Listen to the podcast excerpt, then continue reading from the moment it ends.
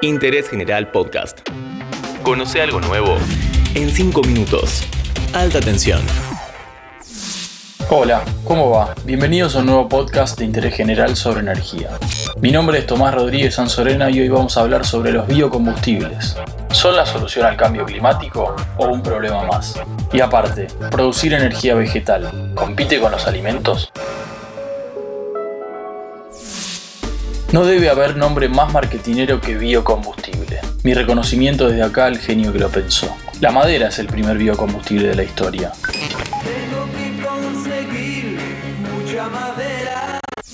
Hace 400.000 años, los hombres de Neandertal quemaban ramas y troncos para darse calor, uno de los usos primordiales de la energía. Estrictamente, un biocombustible es el uso de materia orgánica o viva para producir energía. De hecho, uno podría decir que el petróleo es también un biocombustible que fue cocinado durante millones de años abajo de la Tierra. Lo que nos interesa en este capítulo es el uso del bioetanol y el biodiesel en el transporte. Los aceites vegetales empezaron a usar a fines del siglo XIX en el motor de combustión que inventó el alemán Rudolf Diesel, un ídolo absoluto de este programa. En ese momento se creía que el petróleo no llegaría a todo el mundo y la posibilidad de extraer combustibles de las plantas era muy seductora. El petróleo finalmente fue lo que fue y finalmente a mediados de los 90 se reconsideró la idea. Habían pasado tres cosas. La crisis del petróleo en los 70, que hablamos en un capítulo anterior, una creciente toma de conciencia por el cambio climático y un desarrollo impresionante de la agricultura. La década dorada fueron los 2000, en coincidencia con el famoso boom de los commodities. Desde entonces, la producción de biocombustibles viene creciendo firmemente. Recién este año, por la recesión de la pandemia, cayó la producción. Más o menos el 66% es bioetanol, el 27% biodiesel y un 6% es aceite vegetal hidrotratado.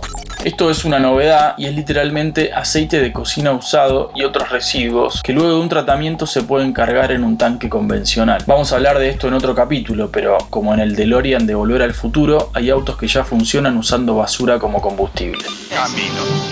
A donde vamos no necesitamos caminos. Dijimos biodiesel y bioetanol. ¿Cuál es la diferencia?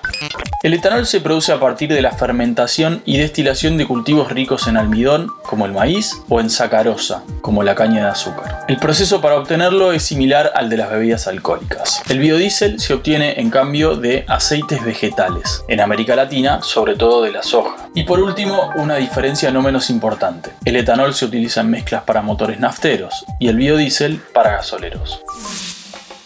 Si alguna vez fuiste a Brasil, que es una de las grandes potencias en este sector, debes haber visto estaciones de servicio que directamente cargan etanol. Pero en general los biocombustibles se mezclan con los combustibles tradicionales.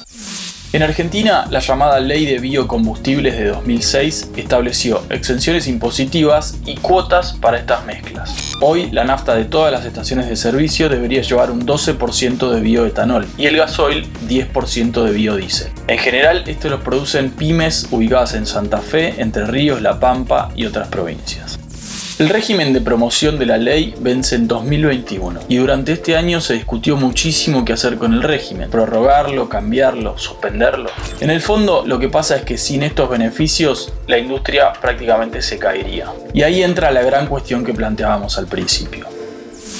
Aunque efectivamente los biocombustibles liberan menos gases de efecto invernadero que las fuentes fósiles, muchos ambientalistas dicen que el remedio es peor que la enfermedad. La frontera agrícola, sea de soja en Argentina y Brasil o de palma en Indonesia, avanza sobre bosques y otros ecosistemas, y eso reduce la captura natural de dióxido de carbono. Por eso es que hace ruido la palabra renovable. El suelo y el agua no son lo mismo que el sol y el viento.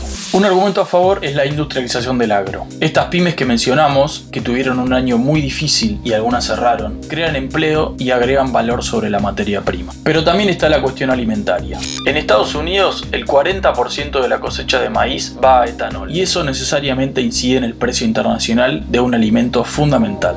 Además, ¿qué lugar van a tener los biocombustibles en un mundo que camina hacia los autos eléctricos? No pretendo resolver esto acá, así que si te interesa el tema te recomiendo dos artículos, uno a favor y uno en contra. Héctor Huergo en Clarín y en contra Víctor Bronstein en Infobae. Muchas gracias por escuchar Alta Tensión en Interés General.